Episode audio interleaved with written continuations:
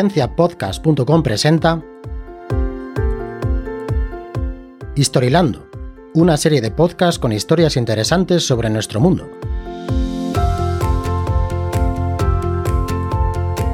En el episodio de hoy, levaduras y hongos invasores.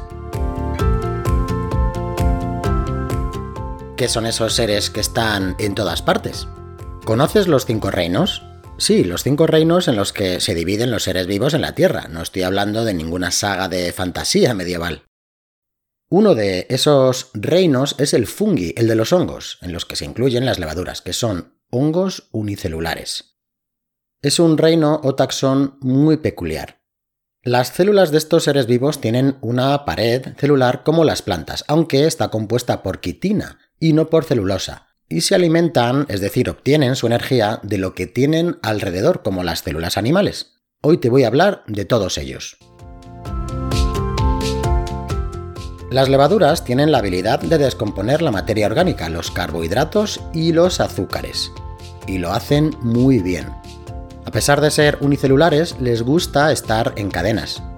La levadura más famosa es la llamada Saccharomyces cerevisiae, que como puedes intuir fácilmente por su nombre, es la responsable de la fermentación de la cerveza, pero más importante aún, es la misma que se encarga de la fermentación del pan. Si eres aficionado a las cervezas artesanas, hay algunas, las más fieles al principio de artesanía, que no se filtran una vez elaboradas. Esta cerveza se embotella con levaduras, y estas levaduras no se están quietas, continúan su trabajo de fermentación. Esto hace que la caducidad de una cerveza artesana no vaya más allá de los seis meses desde que se embotella. Y también por este motivo, una cerveza artesana siempre hay que mantenerla en pie, no agitarla, o se acelerará el proceso y puede llegar a estropearse. Pero volvamos a la levadura que me despisto. La levadura fue el primer organismo eucariota en ser secuenciado, en 1996, y actualmente es posiblemente el genoma eucariota mejor conocido.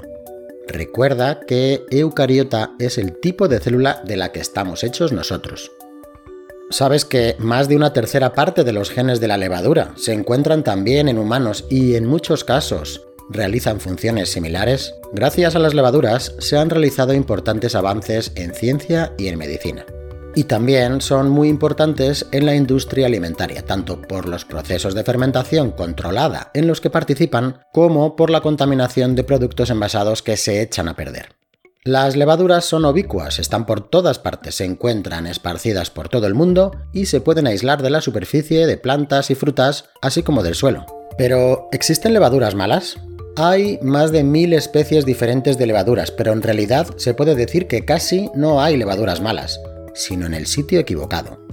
Hay una muy conocida con la que convivimos que se llama cándida.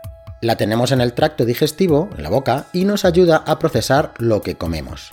Si esta cándida sale de su sitio y coloniza nuestra piel por algún motivo, inmunodepresión o falta de competencia de otros microorganismos protectores, entonces no hay quien la pare y se extiende rápidamente si no usamos medicamentos específicos contra ella. Pero los hongos también son buenos. Este grupo de seres vivos nos ha dado muchas alegrías, no solo el pan o la cerveza, también están presentes en los quesos azules.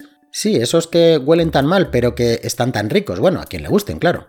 Ese hongo azulado es el famoso Penicillium, un género que además de los quesos nos ha dado otros beneficios, ya que producen una sustancia que te sonará, la penicilina. La penicilina fue el primer antibiótico descubierto para combatir las infecciones bacterianas, allá en 1928 por Alexander Fleming, que en 1945 recibió el Premio Nobel de Medicina al conseguir producir en masa el antibiótico, que aún se sigue utilizando hoy en día.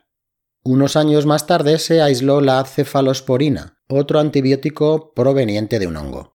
Le debemos por tanto muchas vidas a los hongos, tal vez incluso la tuya, porque su utilización en la industria alimentaria y farmacológica es enorme y da para horas de charla. Actualmente se siguen investigando los hongos como fuentes de nuevos antibióticos y compuestos bioactivos, por ejemplo, contra el cáncer. Pero ahora vamos a dejar la lupa y voy a contarte algunas cosas de los hongos más grandes, de esos a los que llamamos setas. Las setas forman parte de nuestra dieta durante todo el año cuando son cultivadas, como el tradicional champiñón o el Pleurotus ostreatus, Tranquilo que no te voy a dar más nombres en latín. Pero es que esta seta es la que te sirven en cualquier bar o en cualquier restaurante en formato de revuelto con huevos, seguro que lo has comido. Y en otoño, cuando las setas silvestres hacen su aparición, nos encanta enriquecer nuestras comidas con este alimento, que es mucho más saludable de lo que te puedes imaginar. Para empezar, son un alimento con bastante contenido en proteínas, salvo el champiñón, minerales y oligoelementos, y además de su rico sabor se les atribuyen propiedades medicinales.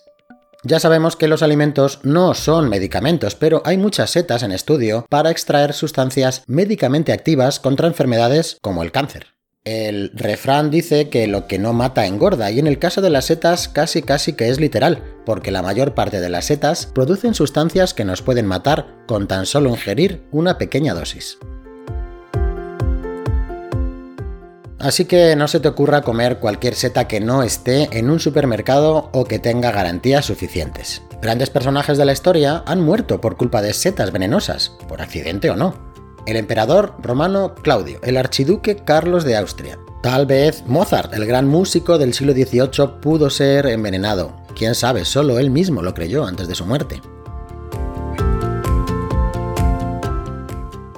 Después de todo esto, no podrás negar que los hongos no son un grupo de seres vivos realmente interesantes, desde unicelulares hasta grandes ejemplares. Nos los comemos, nos curan, nos matan.